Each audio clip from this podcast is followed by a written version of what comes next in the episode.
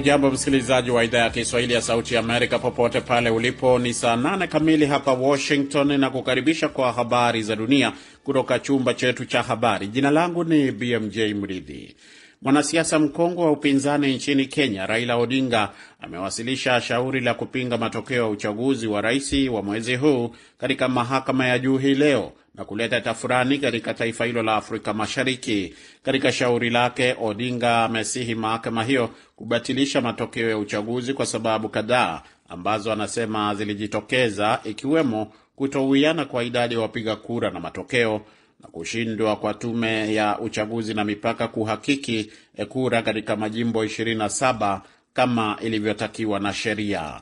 Amesema matokeo ya mwisho hayakukamilika sahihi, yaliyothibitishwa, kuhakikiwa au kushindwa kuhesabiwa, na kwa maana hiyo hawezi kuwa na uhakika na kufanya uchaguzi kuwa halali. Mwenyekiti wa tume na rais mteule William Ruto wana siku nne za kujibu madai ya mahakama. Taasisi moja ya kidini mapema leo imesema watawa wanne wa Kikatoliki walitekwa katika barabara kuu ya Nigeria katika jimbo linalozalisha mafuta la kusini mashariki. Watawa hao walikuwa njiani kwenda kuhudhuria ibada. Taasisi ya kidini ya Sisters of Jesus the Savior imesema katika taarifa kwamba watawa hao walitekwa Jumapili katika eneo la Okigwe Omulolo. Taarifa imeeleza zaidi kwamba wanaendelea na maombi makubwa ili waweze kuachiwa kwa haraka. Taasisi hiyo katika mtandao wake inasema watawa hao wanaomba Mwenyezi Mungu awasimamie katika kila jambo. Katika upande wa kaskazini magharibi, jeshi limeanza mashambulizi ya anga kuondoa makundi yenye silaha yanayohusika kwa kuteka raia kutoka katika vijiji na miji ya eneo hilo. Unaendelea kusikiliza habari hizi zikikujia moja kwa moja kutoka hapa idhaa ya Kiswahili ya Sauti Amerika, Washington DC. Iran leo imeishutumu Marekani kwa kuchelewesha mazungumzo ya kurejea katika makubaliano ambayo yatadhibiti mipango ya nyuklia ya Iran ili kuondolewa vikwazo. Msemaji wa wizara ya mambo ya nje wa Iran, Naser Kanani, amegusia kile alichokiita kuchelewa kwa mwitikio wa maoni ya Iran yaliyopendekezwa katika mpango wake toka wiki iliyopita. Marekani na Umoja wa Ulaya zimekuwa zikifanya tathmini ya mapendekezo hayo ya Iran. Msemaji wa wizara ya mambo ya nje wa Marekani, Ned Price, aliwaambia waandishi wa habari Alhamisi kwamba tathmini yao inaendelea. Marekani ilijitoa katika makubaliano hayo hapo mwaka 2018 baada ya aliyekuwa rais wa Marekani Donald Trump kusema kwamba yanaipendelea zaidi Iran. Na Ukraini imeripoti mashambulizi mapya ya anga ya Rusia karibu na kinu kikubwa cha nyuklia, wakati rais wa Ukraine Volodymyr Zelensky akitahadharisha kuhusu matendo zaidi ya Rusia, huku Ukraini nayo ikijiandaa kuadhimisha kumbukumbu ya uhuru. Gavana wa kikanda Valentini Lezichenko amesema roketi za Russia zilishambulia eneo la magharibi la kinu cha nyuklia cha Zaporizhia. Roketi zilishambulia nyumba, shule za chekechea na maduka, amesema Rezichenko. Russia na Ukraini zimekuwa zikilaumiana kwa mashambulizi ya mara kwa mara katika kinu hicho cha nyuklia. Ukraine imeusihi Umoja wa Mataifa na mashirika mengine ya kimataifa kuilazimisha Russia kuondoka katika sehemu hiyo ambayo imekaa hapo toka mwezi Machi, licha ya kwamba wataalam wa nyuklia ni wafanyakazi katika kinu hicho. Na maafisa wa eneo la katikati mwa Iraq Jumatatu wamesema idadi ya watu waliofariki kutokana na kuanguka kwa jengo la ibada la Washia imefikia saba, wakati waokozi wakiendelea kutafuta watu zaidi walionusurika. Mmonyoko wa ardhi ulitokea katika eneo hilo la ibada karibu na mji wa Kabala siku ya Jumamosi. Ni hayo tu kwa sasa kutoka chumba chetu cha habari, na mpisha Kenneth Bwire aendelee na kipindi cha Kwa Undani. Mimi naitwa BMJ Mridhi. Kwa heri kwa sasa.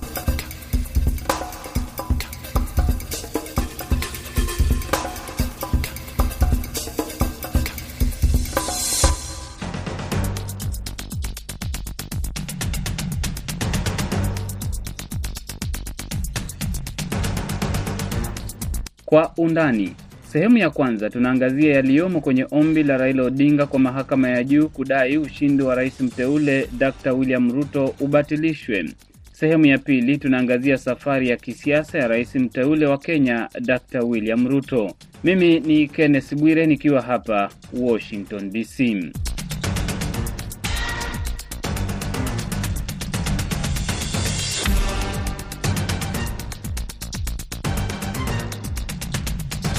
Aliyekuwa mgombea wa urais katika uchaguzi mkuu wa Kenya Agosti 9, Raila Odinga na muungano wake wa Azimio wamewasilisha hoja kwa mahakama ya juu kutaka ushindi wa Dr. William Ruto ubatilishwe kwa madai kwamba uchaguzi na hesabu ya kura vilijaa udanganyifu.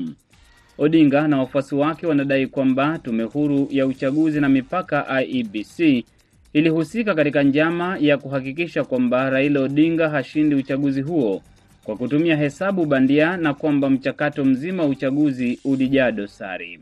Wiki moja kabla ya uchaguzi wa Agosti 9, ripoti ya zoezi la uhakiki lililofanywa na kampuni ya KPMG ambayo ilipewa tume ya uchaguzi IEBC kabla ya daftari la mwisho la wapiga kura kuchapishwa ilieleza kuwepo kwa maelfu ya wapiga kura waliokuwa wamesajiliwa mara zaidi ya moja, waliosajiliwa kwa kutumia pasipoti ambazo muda wake ulikuwa umemalizika au vitambulisho visivyo rasmi.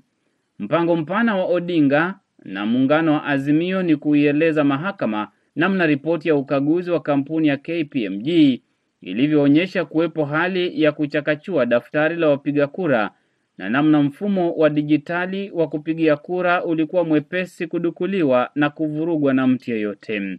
Ripoti hiyo ilisema kwamba kulikuwepo hatari ya wadukuzi kuingia kwenye daftari la wapiga kura la kidijitali na kwamba kulikuwepo hatari ya kuwanyima wapiga kura haki ya kushiriki zoezi hilo kwa kufuta majina yao kwenye daftari. Profesa David Monda ni mhadhiri na mchambuzi wa siasa, yupo Malindi, Kenya, ambako anafuatilia siasa za Kenya.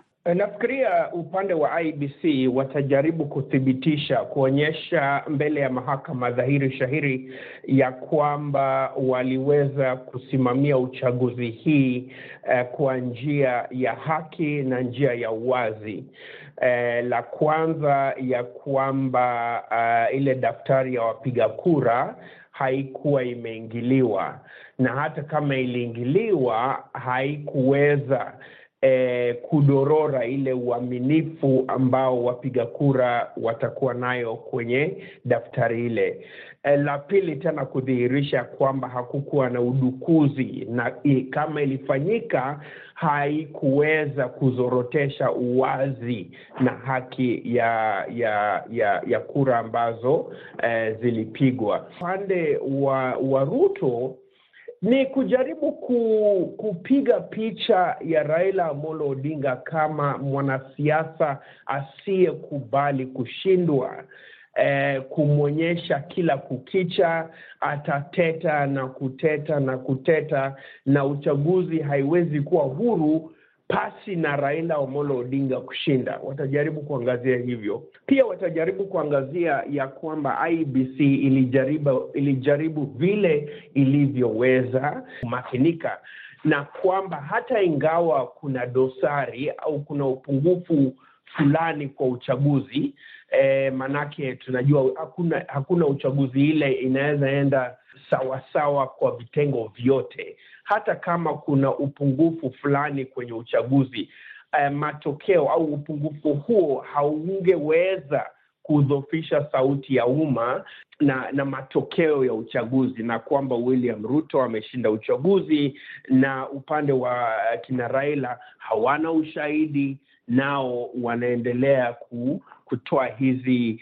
eh, hi, eh, dosari ambazo kweli hazina msingi. Mapema mwezi Julai, mwenyekiti wa tume ya IBC Wafula Chebukati alitangaza kwamba tume hiyo ilikuwa imewasimamisha kazi wafanyakazi wake watatu na kuripoti kwa idara ya upelelezi wa makosa ya jinai DCI ambao walikuwa wanahusika katika kuhamisha wapiga kura kwa njia zisizo halali. Raila Odinga na muungano wake wa Azimio wanalenga kutumia hii kama shabaha katika kuieleza mahakama kwamba IEBC haikuchukua hatua za kutosha kuzuia uhamishaji wa wapiga kura kwa njia haramu kuendelea na kwamba hilo lilichangia pakubwa katika kupunguza kura za Odinga katika maeneo wanayoamini ni ngome zake. Mawakili wa Odinga vilevile wanahoji kwamba tume ya uchaguzi haikuweka wazi kuhusu maafisa wake wa uchaguzi ambao iliwasimamisha kazi na namna ilizima jaribio kama walilokuwa wanafanya kutokea kwa mara nyingine ili kuzuia udanganyifu katika hesabu ya kura. Muungano wa Odinga unalenga kuwasilisha hoja pana zinazogusia sehemu kadhaa za uchaguzi wa Agosti 9 kwa jopo la majaji saba wakiongozwa na Jaji Mkuu Martha Koome na kuitaka mahakama hiyo kurudia uamuzi wake ilivyofanya mwaka elfu mbili kumi na saba ambapo ilifutilia mbali ushindi wa Rais Uhuru Kenyatta na kutaka uchaguzi kurudiwa. Odinga hata hivyo alisusia uchaguzi wa marudio mwaka elfu mbili kumi na saba na kuitisha maandamano. Odinga atawasilisha kile ambacho mawakili wake wamekitaja kama ushahidi kwamba tume huru ya mipaka na uchaguzi IEBC iligawanyika na hivyo uchaguzi haukuwa huru na haki kulingana na kanuni za IEBC pamoja na katiba ya Kenya.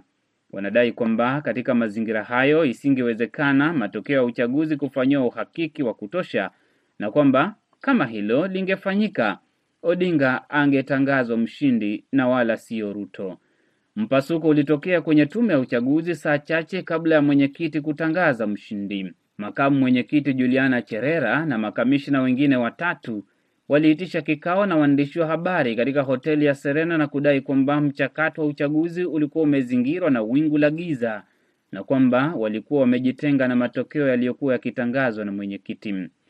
Odinga anasema kwamba matokeo yaliyotangazwa na mwenyekiti aliyekuwa amebaki na makamishina watatu hayawezi kukubaliwa kisheria kwa sababu tume nzima ya IBC haikuketi na kuhakiki matokeo hayo kabla ya kutangazwa. Kikatiba, makamishna na, na na mkuu wa IEBC lazima waweze kufanya kazi kwa uwiano na kuwa na mwafaka kwa kuendeleza shughuli za IEBC, lakini katiba ni wazi, inaonyesha dhahiri shahiri ya kwamba eh, kule kutangazwa kwa matokeo ni kazi ya Chebukati, yaani mkuu wa IEBC, sio kazi ya makamishna, na sio lazima makamishna wote wakubaliane ili eh, matokeo yaweze kudhihirika au kutangazwa.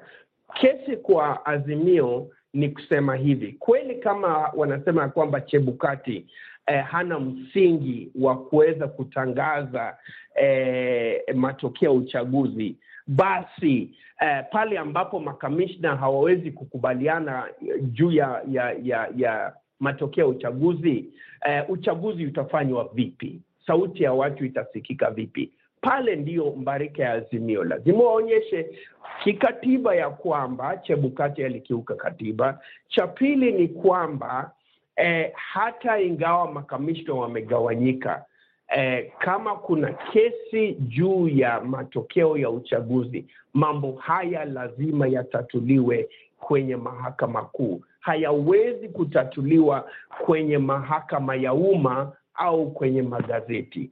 Tume huru ya uchaguzi na mipaka IEBC ilimtangaza Ruto kuwa mshindi wa uchaguzi wa urais akiwa na kura milioni saba nukta moja.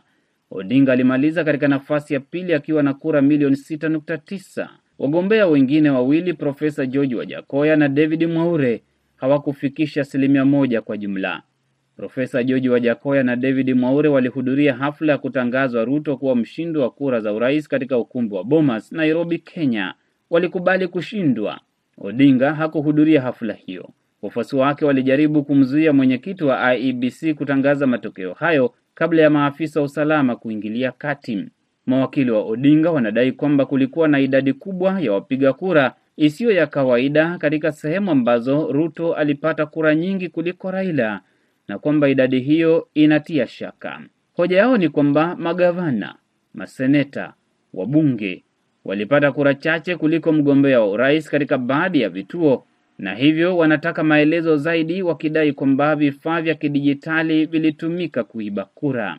Odinga na mawakili wake vilevile wana msimamo kwamba hatua ya tume ya uchaguzi kuweka wazi fomu zenye matokeo ya uchaguzi kutoka kwenye kila kituo cha kupigia kura 34A, fomu ya kujumulisha katika eneo bunge 34B na fomu yenye kura za jumla za urais 34C ilikuwa makosa makubwa na ilitoa fursa kwa wadukuzi kwenye mtandao na wavuti wa IEBC kubadilisha hesabu ya kura. Tume ya uchaguzi ilieleza kwamba iliweka fomu hizo kwenye wavuti wake ili kuhakikisha kwamba shughuli nzima ya uchaguzi inakuwa wazi kwa kila mtu kulingana na amri ya mahakama ya mwaka elfu mbili kumi na saba. Odinga anasema kwamba ujumlishaji wa kura haukukamilika wakati Chebukati alimtangaza Ruto kuwa mshindi wa uchaguzi huo. Mawakili wake wanasema kwamba matokeo ya kura katika maeneo bunge ishirini na nane hayakuwa yamefanyiwa uhakiki. Maombi ya Odinga vilevile yanataka IEBC kuweka bayana idadi kamili ya wapiga kura waliotumia mfumo wa dijitali na namna wapiga kura waliotumia daftari la karatasi walivyotambuliwa. Muungano wa Azimio unadai kwamba mawakala wake walifukuzwa katika baadhi ya vituo vya kupigia kura katika eneo la Mlima Kenya ambapo Ruto alipata ushindi mkubwa. Kama sitaki kupigia viti vile vitano vingine, mimi nataka kupigia kura uh, kura ya urais. Nina haki yangu, siwezi kulazimishwa kupiga kura kama sitaki kupiga kura. Huwezi kusema kwa sababu kiwango cha wapiga kura cha urahisi eh, kila mtu alipewa eh, kura sita, kwa hivyo lazima hizo kura sita ziambatane tena na, na, na idadi yote ya waliopiga kura. Kilicho muhimu ni kuweza kutoa ratili au kuweza kutoa hesabu kusema kama mpiga kura kwa mfano hakutaka kupigia gavana ama kura yake iliharibika, zile kura ziko wapi, ili zikiwa zote pamoja hesabu iweze kuingiana. Hawa makamishina wanne waliteuliwa baada ya Uhuru Kenyatta kufanya mazungumzo na Raila Odinga, maarufu Kenya inaitwa handshake na waliteuliwa kutokana na shinikizo la handshake. Upande wa Ruto utakuwa unazungumzia nini kuhusu hawa makamishina wanne? Utalenga kuwachafua na kuonyesha picha yao hadharani kutokana na uhusiano wao na vigogo wa ODM pamoja na uhusiano wao na vigogo wa KANU? Watajaribu kuonyesha hivyo na watajaribu kuonyesha hivyo kwa njia mbili. Watapiga darubini eh, ile ripoti ya Kriegler lazima wapate miezi kumi na nane kabla uchaguzi, yaani mwaka mmoja na nusu kabla uchaguzi. Kenya Kwanza watasema kwamba hawa makamishna hawakuwa na ile tajriba ya kazi vile Kriegler alivyo alivyodokeza, yaani waliteuliwa na muda mchache sana ya kutoweza kujua vile kufanya ile kazi ya makamishna. Kenya Kwanza pia watajaribu ku, ku, kuashiria ya kwamba kama hawa makamishna hawakuwa wamependezwa na kazi ya Chebukati, eh, nafsi yao ni kufuata mkondo wa sheria. Hauwezi kwa upande fulani kusema ya kwamba wewe ni kamishna na unashikilia katiba Uh, halafu matangazo ya ya kura yanapofanywa kikatiba unageuka tena na unaenda kwenye hoteli pale na kusema hukubali matokeo na unajaribu kuhamasisha umma kupinga matokeo ya uchaguzi. Odinga atawakilishwa na mawakili tisa wakiwemo mawakili wenye sifa ya juu na wa muda mrefu nchini Kenya kama Philip Mugo, Profesa Tom Ojienda, Feroz Norje, James Orengo na aliyekuwa mwanasheria mkuu Amos Wako. Rais mteule Dr. William Ruto naye atawakilishwa na kikosi cha mawakili saba akiwemo aliyekuwa wakili wa Rais Uhuru Kenyatta Fred Ngatia, wakili maarufu Ahmed Nasir Abdullahi, Adrian Kamotho, Elias Mtuma, Collins Kiprono, Emmanuel Kibet miongoni mwa wengine. IEBC ina mawakili sita wakiongozwa na aliyekuwa mwanasheria mkuu Githu Mwigai na Eric Gumbo, huku muungano wa mawakili Kenya ukiongozwa na wakili Eric Theuri. Kesi itaanza kusikilizwa siku tano baada ya kuwasilishwa mahakamani. Hiyo itakuwa Jumatatu wiki ijayo. Itasikilizwa kwa muda wa siku tatu kabla ya majaji kuandika maamuzi yao. Jopo la majaji saba lina siku kumi na nne kutoa uamuzi kamili. Nakamilisha sehemu ya kwanza ya Kwa Undani. Sehemu ya pili baada ya muda mfupi. Hii ni Sauti ya Amerika, VOA.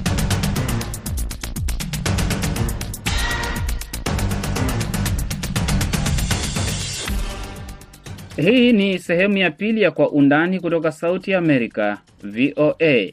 Na wakati Kenya inasubiri uamuzi wa mahakama kuhusu uchaguzi wa urais, mwandishi wetu wa Nairobi, Jason Nyakundi, ameandaa ripoti ifuatayo kuhusu safari ya kisiasa ya rais mteule wa Kenya Dr. William Samoei Ruto kutoka kuwa muuzaji kuku hadi kuwa rais mteule wa Jamhuri ya Kenya. Ruto vilevile vile hajawahi kupoteza uchaguzi wowote katika safari yake ya kisiasa. Dr. William Ruto ni miongoni mwa wanasiasa maarufu zaidi nchini Kenya katika kipindi hiki, ambaye sasa ni rais mteule wa tano wa Jamhuri ya Kenya baada ya kuibuka mshindi kulingana na matokeo yaliyotangazwa na Tume Huru ya Uchaguzi na Mipaka nchini Kenya kufuatia uchaguzi wa Agosti 9.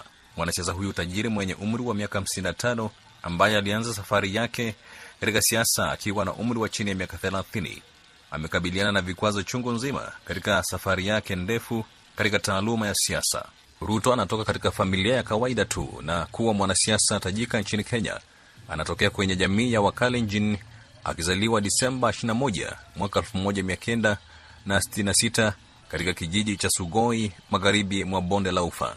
Elimu yake ya msingi na sekondari amesomea katika shule za kawaida kabla ya kujiunga na chuo kikuu cha Nairobi. Waliosoma naye hasa katika shule ya sekondari wanamkumbuka Ruto kama mtu mtaratibu, mwenye haya na wakati wote akijiweka kama mtu wa kawaida tu. Kwa mujibu wa mama yake Sara Cheruyot, akuwa mkaidi na wakati wote alikuwa mtiifu, mwaminifu na anayefika kwa wakati. Hakuwa mtu aliyependa ugomvi ama kugombana na wenzake. Muda mwingi alikuwa akibeba kitabu kwa ajili ya kujisomea.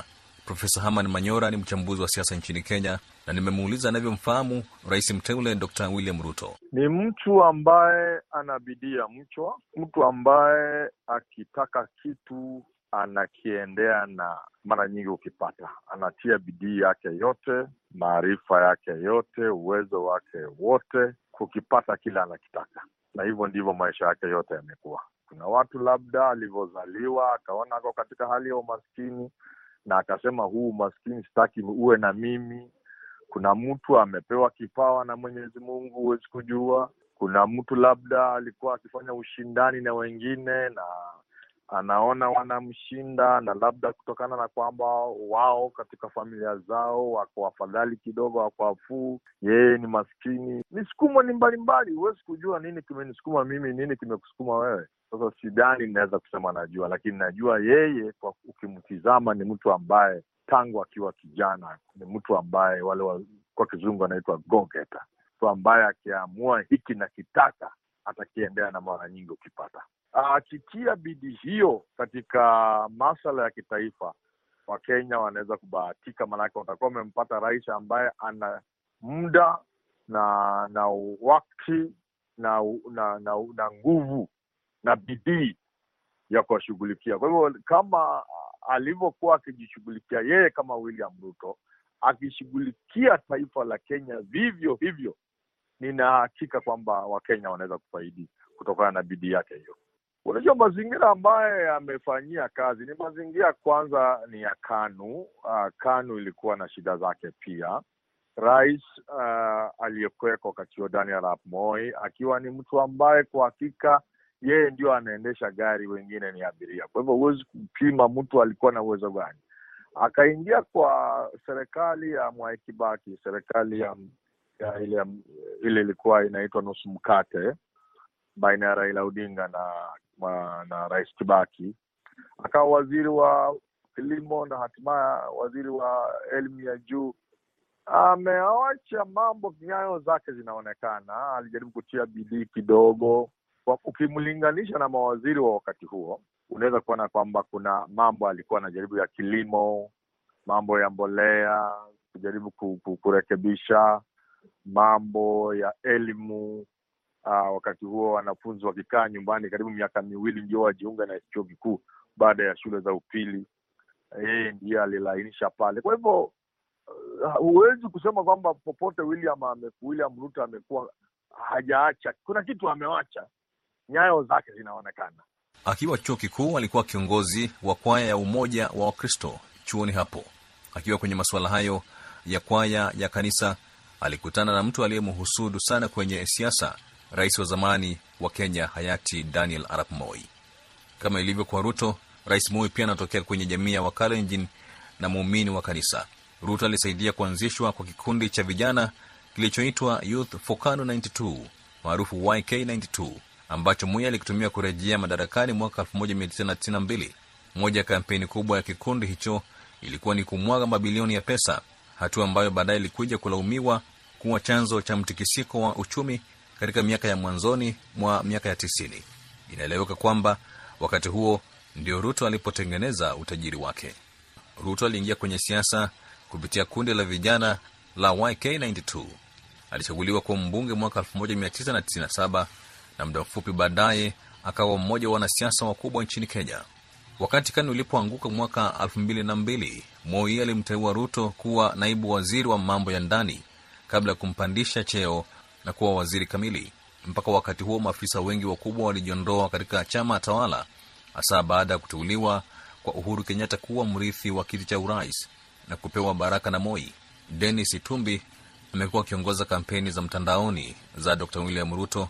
Amefanya kazi karibu na Ruto miaka ya hivi karibuni na kumfahamu vyema.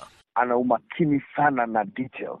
Ni mtu ambaye katika kila jambo linalotendeka katika kampeni yake anahakikisha kwamba yuko pale, iwe ni iwe ni katika uandishi wa tuseme speech yake, hata zile nguo ambazo zinatengenezwa na fashion designer wake, ni mambo ambayo yeye mwenyewe ako pale hawachi na hiyo jambo la kwanza, akiwa rais mteule atakakuwa analifanya, si mtu ambaye atasema tu lifanyike katika wizara fulani na hajui. Ni mtu ambaye kila kitu kitakachofanyika atakuwa pale kuhakikisha kwamba zile uh, zile details, umakini wake upo.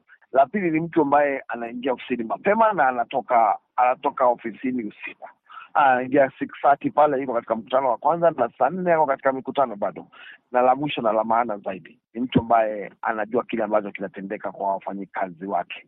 Mtu ambaye anajua kama wewe, kama mfanyikazi wake mmoja ni mgonjwa au pengine anafanya mtihani, mambo ambayo kwa kawaida viongozi wengi hawajui. Kwa hiyo ni mtu ambaye anaangalia pia ile empathy ya wafanyikazi wake. Ingawa KANU ilishindwa uchaguzi, Ruto alitetea kiti chake cha ubunge na akachaguliwa kuwa katibu mkuu wa chama hicho mwaka elfu mbili na tano.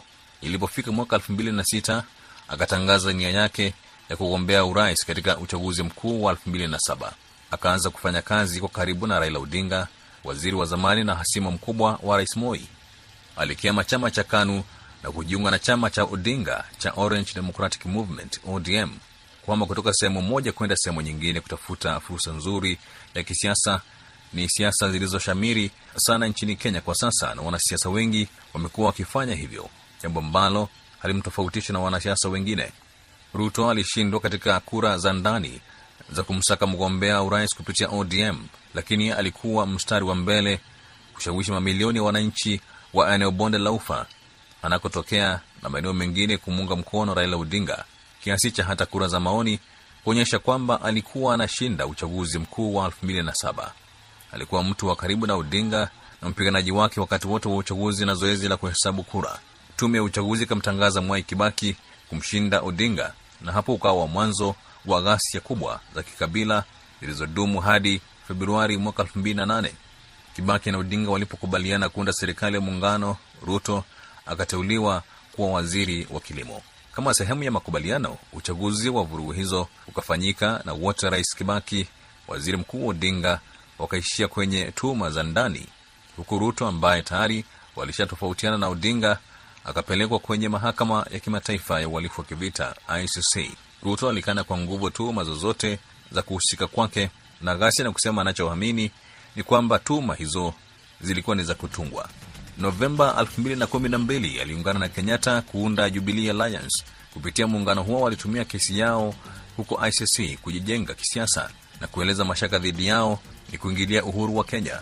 Mkakati wao ulifanya kazi na kuendelea kuwa rais na makamu wake mpaka sasa, wakati yeye ni rais mteule wa tano wa Jamhuri ya Kenya.